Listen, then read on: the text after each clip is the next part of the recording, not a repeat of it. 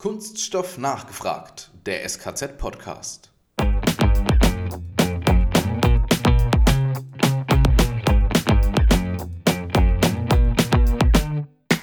das riesige Abfallproblem. Das muss, aber kann halt auch gelöst werden. Und deswegen äh, ja, stürzen wir uns da gerne rein in eine komplexe, aber machbare Fragestellung und denken, dass man da eigentlich, also das ist sozusagen eines der lösbarsten großen äh, Weltprobleme. Also let's do it.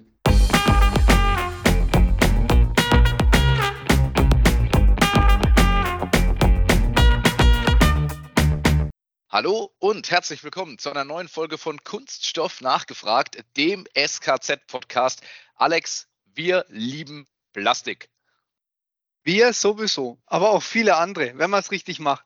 Heute eine ganz besondere Folge, weil wir waren ja in der Digitalisierung schon etwas im Start-up-Bereich und da gibt es aber auch ganz interessante Sachen rund um Recycling und Kreislaufwirtschaft, Matthias. Ganz genau so ist es. Und dazu haben wir uns wie immer natürlich einen Gast eingeladen, damit wir auch wirklich fachlichen Input bekommen. In diesem Falle ist das Fridolin Pflüger, Mitgründer und Geschäftsführer von Holy Poly. Fridolin, grüß dich, hi. Hallo, guten Tag. Freut mich hier zu sein. Fridolin, bei uns ist es am Anfang immer so, die Gäste stellen sich ganz kurz selber vor. Wer bist du? Was machst du? Wie hat es dich zum Mitgründen und jetzt letzten Endes zum Geschäftsführer von Holy Poly verschlagen? Ja, ich bin, ah, ist immer schwer zu sagen. Ich würde sagen, wenn es eine Berufsbezeichnung sein muss, dann sowas wie Unternehmer schon immer gewesen. Allerdings äh, früher nicht im For-Profit-Sektor, sondern äh, in der Kultur und auch in äh, Themen der NGOs, also einerseits bei Umwelt- und Klimathemen, aber auch bei sozialen Fragen oder bei so Nachbarschaftsstadtentwicklung von unten äh, Fragen. Aber es ging immer schon darum, so, äh, was muss gemacht werden? Wen brauchen wir dafür? Und wie machen wir alles von vorne bis hinten, von der ersten Idee, Konzeption, Finanzierung, Teamaufbau, Gruppendynamik, Projektmanagement, ähm, Angebote, Kommunikation? Das gehört für mich schon immer viel dazu. Und ähm, ja, also ich glaube, was sich auch durchzieht, ist äh, so ein Medien, äh, Medienproduktion im Grunde genommen. Also, dass ich äh, dass es immer darum geht, wie äh, kommt das Ganze in die Welt, wie wird das gut kommuniziert, äh, einerseits von der Konzeption, Kreation, aber auch von dem, äh, wie man das Ganze produziert, also was da alles nötig ist, um einen guten Film, eine gute Webseite oder so weiter zu machen. Ja. Sehr cool. Also erstmal Kompliment für den Namen. Ich finde richtig cool, Holy Poly. Vor allem, was du nicht weißt, so der typische Überraschungsausdruck von meinem Kollegen Matthias hier ist Holy Moly. Deswegen ja umso besser. Also, Holy Poly ist es gewonnen. Wir haben den Titel Wir lieben Plastik. Du hast im Vorgespräch, hast du dich selbst auch als Lover and Believer bezeichnet. Warum, warum glaubt ihr an Kunststoff? Also einerseits sind es die Produkte einfach, die daraus gemacht werden. Die umgeben uns überall. Die sind ähm, extrem nützlich, extrem wertvoll, extrem langlebig, aber eben auch äh, günstig, farbenfroh, einfach eine unglaubliche Vielfalt. Und ich möchte mir die Welt nicht vorstellen ohne Kunststoffprodukte äh, um mich rum. Und so geht es uns allen äh, hier in der, in der Truppe. Und andererseits, wenn man jetzt umweltbewegt ist, so wie ich das bin und auch die meisten hier, ähm, wenn man sich das anschaut, was dazugehört, äh, das Material zu nutzen, ähm, überhaupt ist man unabhängig von Recycling, einfach so der Schmelzpunkt sozusagen, die, die Dichte, das ist äh, einfach ein sehr ökologisches Material, mit dem man ähm, sehr viele Dinge lösen kann, wenn man sich halt klar macht, dass man irgendwie äh, sehr viele Menschen auf einem kleinen Planeten ist. Und wenn man dann noch sich klar macht, dass man das sehr einfach, sehr oft, sehr hochwertig recyceln kann durch einen einfachen mechanischen Prozess, ja, sieht man eigentlich nur positive Aspekte daran und äh, sieht natürlich auf der anderen Seite das riesige Abfallproblem. Das muss, aber kann halt auch gelöst werden und deswegen äh, ja, stürzen wir uns da gerne rein in eine komplexe, aber machbare Fragestellung. Ja, und denken, dass man da eigentlich, also das ist sozusagen eines der lösbarsten großen äh, Weltprobleme. Also let's do it finde ich schon mal mega interessant, dass, dass du das auch so offen sagst. Also das, das ist ein lösbares Problem, ähm, beziehungsweise du nennst das Problem sehr schön beim Namen. Äh, und das trotz, dass du auch sagst, ja, du, du beschäftigst, beschäftigst dich eben auch mit Themen wie den Umweltthemen, Ökonomie, Ökologie ähm, und sagst aber trotzdem, hey, das ist ein mega cooles Produkt. Kunststoff ist ein cooles Material. Wir können unheimlich viel draus machen. Finde ich total interessant. auch so ganz einfache Dinge, wie einfach nur eine Frisbee oder so. Finde ich immer wieder beeindruckend. Also so, äh, ja, wie vielseitig das einfach ist, was man daraus herstellen kann und ja, wie uns das logischerweise umgibt einfach überall. Und es ist einfach so weltfremd, dann diese irgendwie plastikfrei leben. Es ist einfach total absurd, jetzt mal bei aller Liebe.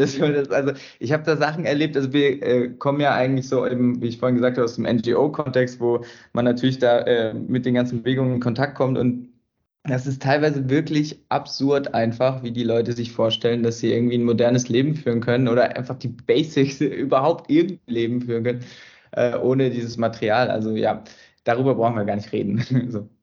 Gehen wir mal genau auf dieses, äh, auf diese Epoche, nenne ich es mal, äh, zurück, und zwar eure Anfangszeiten. Erzähl uns doch mal ganz kurz, wie ist Holy Poly überhaupt entstanden? Also, wo kommt ihr ursprünglich her? Ja, äh, wir kommen aus der Welt der offenen Werkstätten oder man kennt es auch als Fab Labs oder Makerspaces, also äh, Umgebungen, wo man einerseits ähm, Infrastruktur, offen zugängliche Infrastruktur, also Maschinen, Wissen, Material, verbindet mit äh, Menschen, die das umsetzen wollen, was ihnen gerade in den Sinn kommt und dazu diese Infrastruktur brauchen. Und da gibt es verschiedenste Ausführungen, kennen wir vielleicht so Fab Labs, sind halt so Lasercut, 3D-Druck, Elektronik, so diese Richtung. Gibt aber auch schon seit den 70ern äh, relativ verbreitet, so in den soziokulturellen Zentren, irgendwelche eher handwerklicheren Ansätze. Und ähm, wir haben hier eben, oder gibt es auch weiterhin, ist hier bei uns nebenan im Herzen von Dresden eigentlich so den größten äh, offenen Makerspace von, von Dresden halt äh, betrieben und aufgebaut in den letzten zehn Jahren, äh, wo einerseits eben diese Handwerkstechnikleute zusammenkommen, aber eben mit auch Künstlern und äh, solchen, die irgendwie, sagen wir mal, umwelt- oder politisch bewegt sind, die sagen, können wir das nicht mal irgendwie anders probieren? So, ähm, das kann sowas sein wie, wie gestalte ich meine Nachbarschaft, aber eben auch äh, sowas wie können wir mit Abfall anders umgehen? Und wir haben äh, dann die Precious Plastic Entwicklung gefunden, wo er auch den Joseph schon mal hatte im Podcast. Ähm, das ist ein Open Source Hardware Ansatz. Das heißt, es gibt offene Baupläne für einfache Maschinen, einfache Kunststoffverarbeitungs- und Recyclingmaschinen, die wir dann genommen haben und geschaut haben, wie können wir damit möglichst viele Leute überhaupt zum selbermachen irgendwie anregen. Und dabei auch so ein Thema wie Kunststoff, wo man irgendwie hoch emotionalisierte Fragen dran hat, aber auch überhaupt keinen Zugang, weil es eine absolute Blackbox ist, was da eigentlich passiert. Ich sehe halt die Teile, aber wo kommt das her? Wie, wo geht das hin? Äh, irgendwie, die schmeißen ja alles zusammen und am Ende schwindet es in den See oder so. Ähm, das einfach aufzubrechen durch einen produktiven Ansatz, wo man in wenigen Minuten, wenn man einfach sozusagen vorbeikommt in der Fußgängerzone, wenn da so eine Mitmachstation aufgebaut ist, da kannst du einen eigenen Joghurtbecher zu einer Wäscheklammer oder so machen, bis hin zu wirklich tiefen Workshops, wo man dann selber Maschinen baut oder zum Beispiel äh, Werkzeugbau ganz einfach runtergebrochen äh, in so Schichtformen aus gelaserten PMMA, wo man dann halt einfach als absoluter Laie in einem Wochenende quasi Produktentwicklungszyklus komplett durchlaufen kann und dann auch noch beim Einspritzen von der Seite sehen kann, wie die Schmelze da reinfließt. So, das war so die, die, der Ansatz. Also können wir das einfach mal zugänglich machen und damit möglichst viele Leute erreichen, dabei erklären, was sind die Prinzipien einer Circular Economy, also die Designprinzipien, die Nutzungsprinzipien, ähm, was gibt es da für Material, wie funktioniert das alles.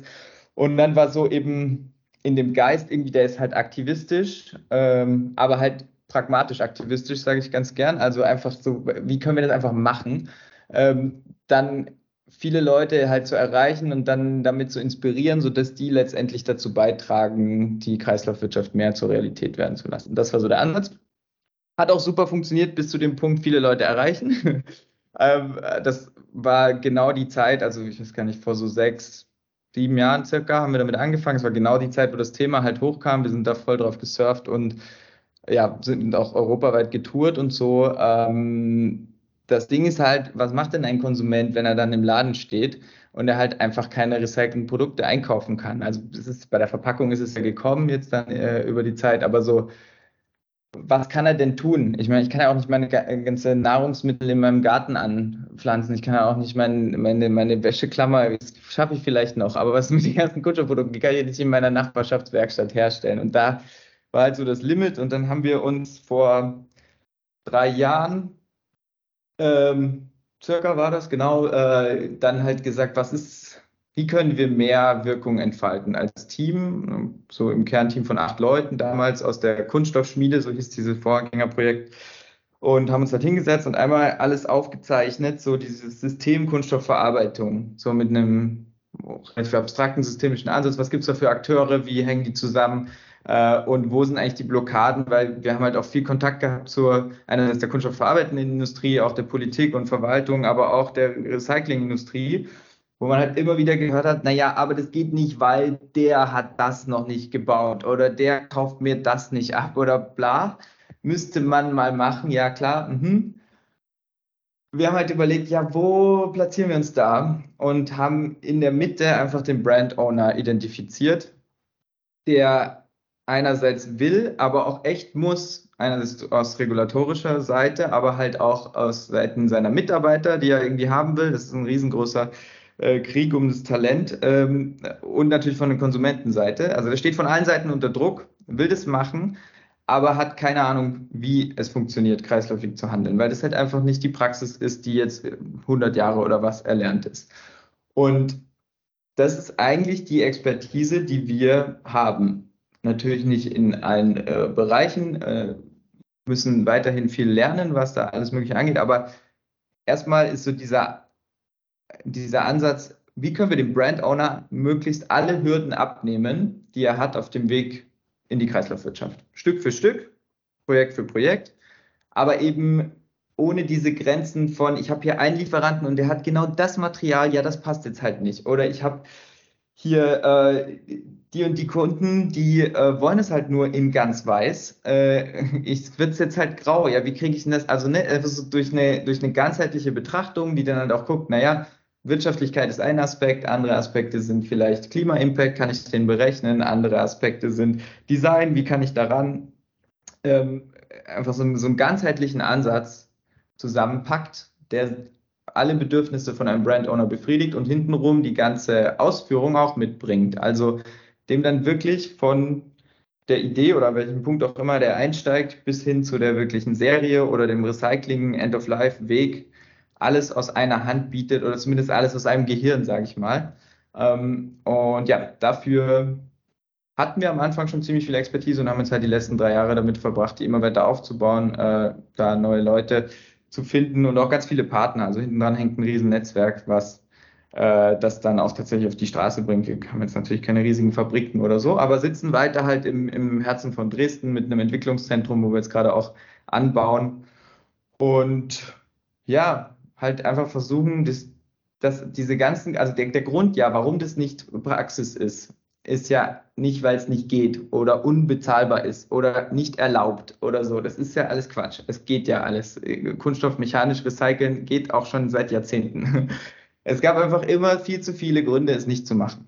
Ne? Und die, die müssen wir absenken oder einfach die, die Hürden überwinden. Das ist unser Ansatz. Ja, und im Prinzip sind wir dann halt eine Agentur sozusagen, die sich eben aus diesen Expertisen der verschiedenen Leuten zusammensetzt, dann immer solche Servicepakete schnürt und sagt, okay, ihr steht jetzt hier, ihr wollt dahin, dafür haben wir x Monate Zeit und das ist alles, was wir tun werden. Ja. Sehr cool. Also zusammengefasst, was ich schon mal toll finde, ne, wie du auch hier die Brücken schlägst zwischen unseren äh, Folgen. Also einmal der Ansatz, wo wir den, den Joseph im, im Podcast hatten, so dieses ich nenne es mal Jedermann-Recycling. Das fand ich besonders cool, weil man irgendwie bei Kunststoff nicht so das Handwerkliche im Hinterkopf hat, ne? wie jetzt, wenn ich an Holz denke oder meinetwegen Metall. Also erstmal richtig cool, da so ein bisschen das den Leuten zum Anfassen in der Bastlerszene nachzubringen, aber auch die Evolution, die ihr durchgemacht habt, jetzt quasi so ein Ansatz zwischen ja, Agentur und Berater, der so mit dem Blick von außen der Branche hilft, die, die Hemmschwellen so abzusenken, dass daraus was Gutes entsteht. Also richtig cool, großes Kompliment. Ähm, also ihr startet auch meistens beim Produkt und nicht beim Abfall. Das ist was, was mir jetzt auffällt. Ne? Ihr sagt, das ist eigentlich das Ergebnisprodukt. Wie können wir das so gestalten, dass es in eine Kreislaufwirtschaft passt? Kann man das sagen oder? Es gibt beide Ansätze. Also wir nennen das, äh, was du beschreibst, Make Use. Also wie können wir, äh, da sagen wir, die, die wichtigste Metrik ist Substitutionsquote. Also mhm. wie können wir möglichst viel Rezyklat da reinbekommen, weil wir sagen, dieses ganze System dahinter halt, es wird sich dann bewegen, wenn die Nachfrage konstant weiter hochgeht und es einfach normal wird, dass wir Rezyklate überall, wo es irgendwie geht, einsetzen. Ähm, es gibt aber noch den anderen Ansatz, das nennen wir Take Back. Also da fängt man im Grunde auch am Produkt an, aber halt an dem Lebensende des Produktes, wo jemand sagt, der einfach kein Abfallsystem hat oder der in den herkömmlichen Abfallsystemen nicht, äh, ich sag mal, gewertschätzt wird. Also zum Beispiel Polyamid wird nicht aus dem äh, Elektro-Altgerätestrom rausgeholt. Das ist einfach zu wenig auf die gesamte Menge bezogen das wäre auch so ein Ansatz. Aber ganz viele Produkte haben ja einfach gar keine, also sind halt kein Elektrogerät oder keine Verpackung. Das heißt, die haben gar keinen, oder hängt dann von den Ländern ab, in denen man, von denen man spricht, aber die haben einfach kein, keine Mülltonne, wenn du so willst. Und dahinter deswegen auch kein Recycling-System. Und dann steht da halt der Ofen, also Restmüll und dann Verbrennung oder halt äh, Landfill in anderen äh, Regionen, Deponie. Ähm, ja, da machen wir tatsächlich mehr mittlerweile als auf dieser Produktseite, weil da man halt schneller ansetzen kann. Auf dem anderen Thema hat man halt super große Hürden, was irgendwie Qualitätsbedenken angeht oder Sourcing, also Verfügbarkeitsfragen oder, oder, oder. Da muss es am Ende hingehen, das machen wir auch. Aber ähm, auch am Abfall oder am Produktlebensende anzusetzen und ein möglichst hochwertiges, produktspezifisches Recycling oder einen eigenen Stoffstrom aufzusetzen, äh, ist auch sehr wichtig und löst am Ende auch in dem Make-Use oder Upstream ja auch die Probleme der äh, Materialverfügbarkeit. Ne? Deswegen ja, schließt sich natürlich der Kreis. Am Ende, klar, alles ist rund. Aber ähm, die, äh, ja, also es gibt beide Ansätze, aber es stimmt schon, also wir sind beim Brand Owner und der macht Endprodukte, ist klar. Manchmal geht es auch um Consumables, also wir arbeiten manchmal auch für Maschinenbauer, die irgendwie Kunststoff mit verarbeiten in ihren Maschinen, äh, wo dann eigentlich der Kunststoff das Consumable ist, äh, was halt auch, äh, aber kannst du auch als Produkt verstehen, ja. Aber es geht immer vom Produkt weg, also von dem, eigentlich von dem, von dem, von dem Nutzen oder ne, vom, es geht eigentlich immer vom Nutzer weg, also von dem, wie es eingesetzt wird, die Anwendung am Ende. Nicht so wie ein Recycler denken würde, ich habe abstrakt einen Haufen gemischtes Material und jetzt hole ich da das Beste raus durch Prozesse, sondern wir denken schon von der, von der Marke, von der Anwendung und dem Produkt her. Wenn man jetzt mal schaut, was so euer grundsätzliches Unternehmensziel ist, könnte man dann sagen, ihr wollt im Groben gefasst äh, die Branche oder andersherum, das Image der Branche ändern. Also wir, wir formulieren mal ganz überspitzt auch ein bisschen weg von Pfui Rezyklat zu, hin zu Pfui Virgin Material. also das Image ist jetzt nicht das erste Ziel, sondern es geht am Ende um Klimaschutz. Wir wissen einfach, wenn wir Rezyklat einsetzen, sparen wir CO2. Also sparen wir Energie und damit CO2. Das ist wahrscheinlich auch beim chemischen Recycling so, aber vor allem ist das beim mechanischen Recycling so. Und die Potenziale sind einfach nirgendwo auch nur ansatzweise ausgeschöpft, was das angeht. Wir könnten viel, viel mehr machen. Und ja, wir sagen halt, es, das wird dadurch passieren, dass es normaler wird. Genau. Und das, die, die Mission, die große Mission ist, es ist halt einfach selbstverständlich. Rezyklat einzusetzen, es ist die Ausnahme, dass wir Virgin einsetzen. Ja.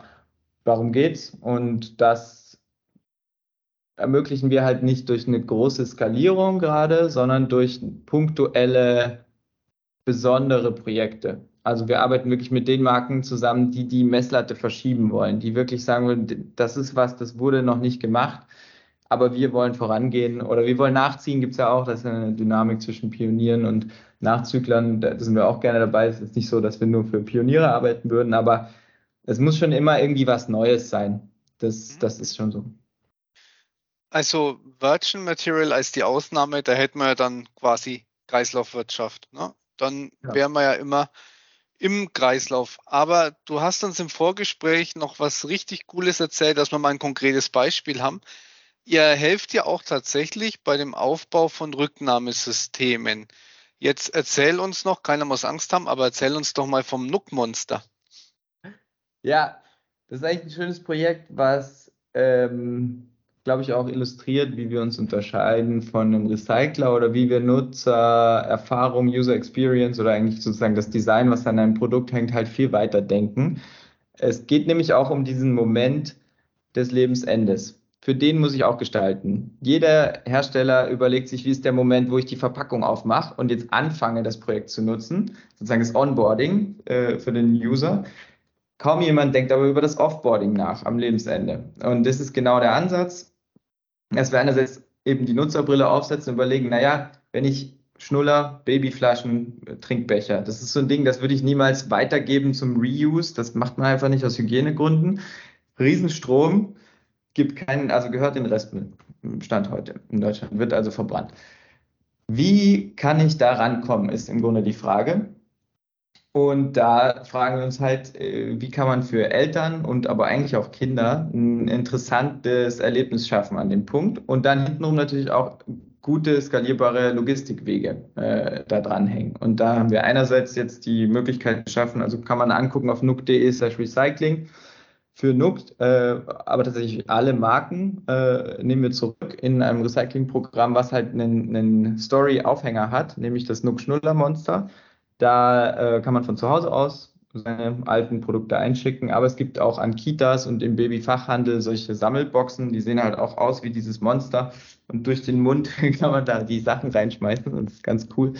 Ähm, ja, und da haben wir eine, eine auch sehr gut, es ist extrem gut angelaufen, also eine, eine, eine quasi eine lebendige End-of-Life-Lösung geschaffen, wo Leute gerne mitmachen und wo wir gute Sammelquoten erreichen und auch eine sehr hohe äh, Reinheit der Sortierung, ne? das, was wir dann im Recycling brauchen. Und um äh, an dem Punkt den, den Nutzern noch was zurückzugeben, gibt es jetzt in, de, in dieser Anfangsphase auch so quasi ein, ein Showcase-Produkt. Da werden so Sandförmchen hergestellt, was ganz cool ist für die Kinder halt. Ne? Die geben ihre alten äh, Nuckelsachen ab und können dann im nächsten Sommer im Sandkasten dann mit den Sandförmchen spielen, die aus dem Zeug hergestellt wurden. Aber letztendlich geht es darum, den ganzen, den ganzen Stoffstrom halt aufzubauen ne? und dann eine, eine neue äh, Lösung zu schaffen, damit das Material nicht vernichtet wird. Also ich habe mir das Nook-Monster mal genau angeschaut im, im Internet und ich fand's, muss ich echt sagen, ich fand's mega cool. Also das, das, das Design war super schön. Ähm, für die Kids war es irgendwie cool. Das war ein bisschen so ein, so ein Monster, was aber gleichzeitig gefühlt auch irgendwie knuffig ist. Man möchte es gerne mal so anfassen und möchte gerne mal äh, ja, mit, dem, mit dem Monster da knuddeln. Also ich fand's, ich fand's wirklich cool gemacht. Also Chapeau, äh, gute Idee, fand ich richtig cool gelöst. Dankeschön, ja.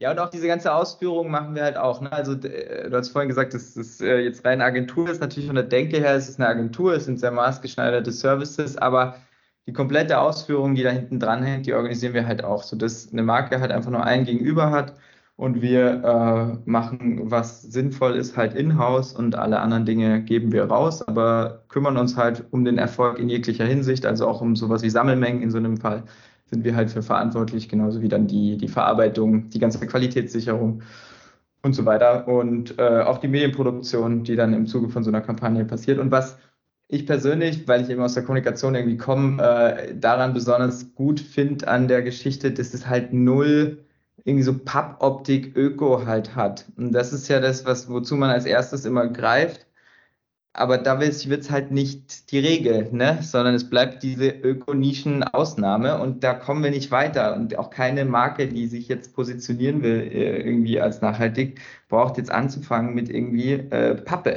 Also, oder sozusagen dieser braune Look, den meine ich damit, den man gerne wählt, also holzig oder sowas, sondern es muss halt einfach, das, das ist halt ein knuffiges Tier, das hat halt Hunger und dann fütter ich das. So, das ist ein komplett anderer Story-Hook und dadurch. Ähm, ja, glaube ich, irgendwie eine, eine, eine ganz reizvolle Geschichte und halt ein anderer Take, der das irgendwie in die, ja, in die Normalität bringt. Mhm. Liebe Zuhörerinnen und Zuhörer, gleich merken, Expertentipp äh, am Rande war das. Ähm, nur weil es ökologisch am Ende sein soll, muss das nicht zwangsläufig mit brauner Pappe gestaltet werden oder ähnlichem. ja. Ridolin, also super Sache. Tatsächlich hat eine, eine eine, die Kleine von Freunden von uns hat einen äh, Schnullerbär. Ne? Das ist schon ein Eck her, da gab es wahrscheinlich euer Nuckmonster noch nicht, aber zum Entwöhnen durfte die ihre Schnuller abgeben und hat dann einen Bären als Geschenk bekommen. Ja. Ähm, Finde ich jetzt richtig cool, dass die Kinder das selber direkt aus dem Material quasi die Sandförmchen bekommen. Also auch einfach pädagogisch für das Verständnis, das die Kleinen dann schon haben. Eine super Geschichte. Was mich jetzt noch interessieren wird, wir haben ein paar Sachen angesprochen. Ihr setzt ja wirklich habe ich inzwischen verstanden, beim Produkt an, beim Absatz, beim Abfall, also wirklich rund um den ganzen Zyklus. Wo siehst du denn, nachdem du die verschiedenen Punkte kennst, das größte Potenzial für Recycling aktuell?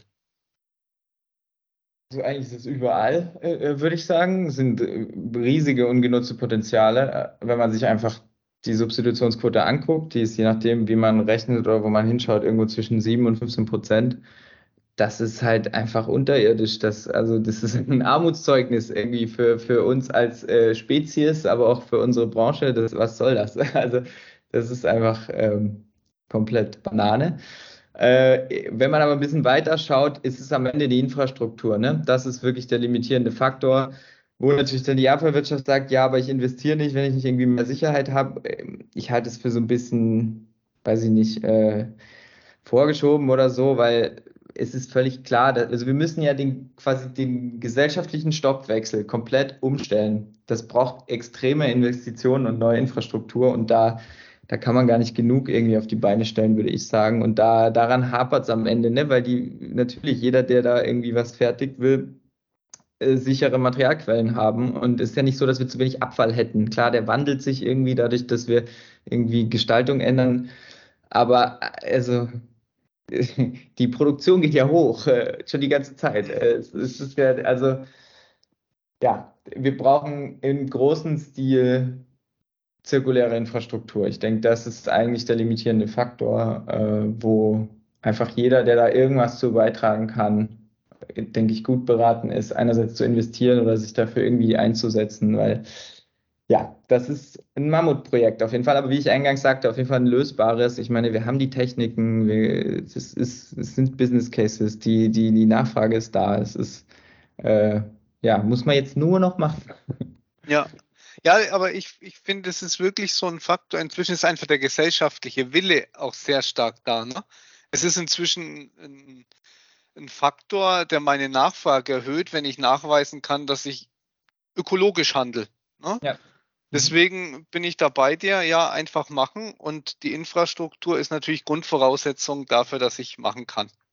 Auf jeden Fall, ja. Ich darf jetzt wieder den berühmt-berüchtigten Timekeeper machen und schau auch schon mal auf die Uhr und stelle fest, die Zeit ist auch mal wieder wie im Fluge vergangen. Wir haben nämlich fast unsere 30 Minuten schon voll, Fridolin, ähm, und kommen somit auch schon zur letzten Frage. Und ich bin mir sicher, wir könnten jetzt noch gut mindestens noch mal eine halbe Stunde dranhängen und uns würde auf keinen Fall langweilig werden.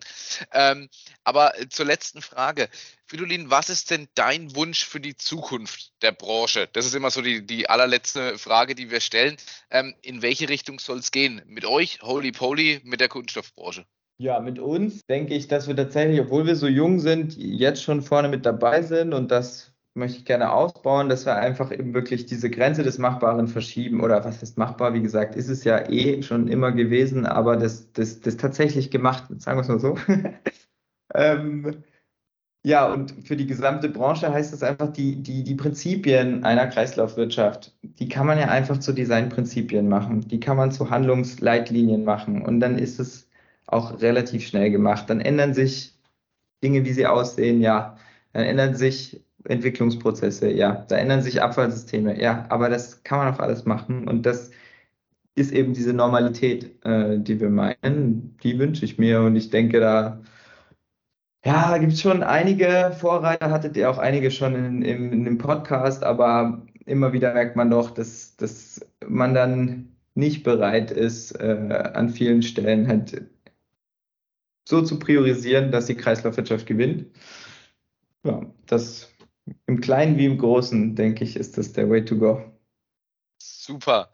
Ähm, fasse ich nochmal kurz zusammen. Bereit sein, bereit bleiben und vor allem nicht nur bereit bleiben, sondern vor allem auch diese Bereitschaft jetzt in die Tat umsetzen.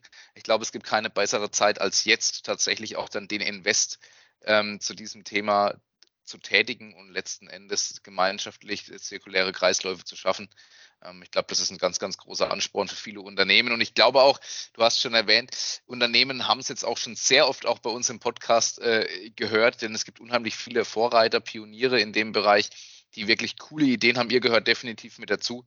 Äh, und in diesem Sinne vielen herzlichen Dank an dich ähm, fürs Zeitnehmen am Ende auch und dass du uns Zeit in deinem äh, mit Sicherheit auch eng gestrickten Terminkalender verschafft hast. Klar, gerne. Freut mich sehr und macht weiter so. Äh, wie, wie viele Folge ist das jetzt? Boah, da müssen wir, da müssen wir jetzt hochrechnen vom, ja, genau. zum Veröffentlichungsdatum. Ja, ähm, ich meine, wenn wir veröffentlichen, schreiben wir das Jahr 2023. Ich sag ja. mal, wir werden dann schon in Richtung Folge 60 unterwegs sein. Tatsächlich. Ich habe nur neulich diese Jubiläumsfolge gehört, die war auch sehr spannend. Aber ja. Oh ja, war genau gut. dein Thema, ne? Ja, genau, das war sehr cool. Ja, macht weiter so. Das ist sehr gut für die ganze Branche, da so ein, so ein Sprachrohr zu haben und immer wieder inspiriert zu werden. Sehr Danke gut. dir. Danke. Gilt für euch auch. Alles weiter. Ja, Alex, und uns beiden, uns bleibt wie immer zum Schluss eigentlich nur noch eins. Kunststoffwissern zur Selbstverteidigung.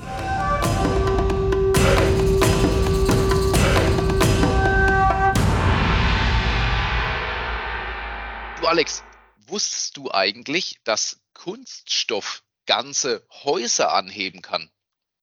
Tatsächlich ja.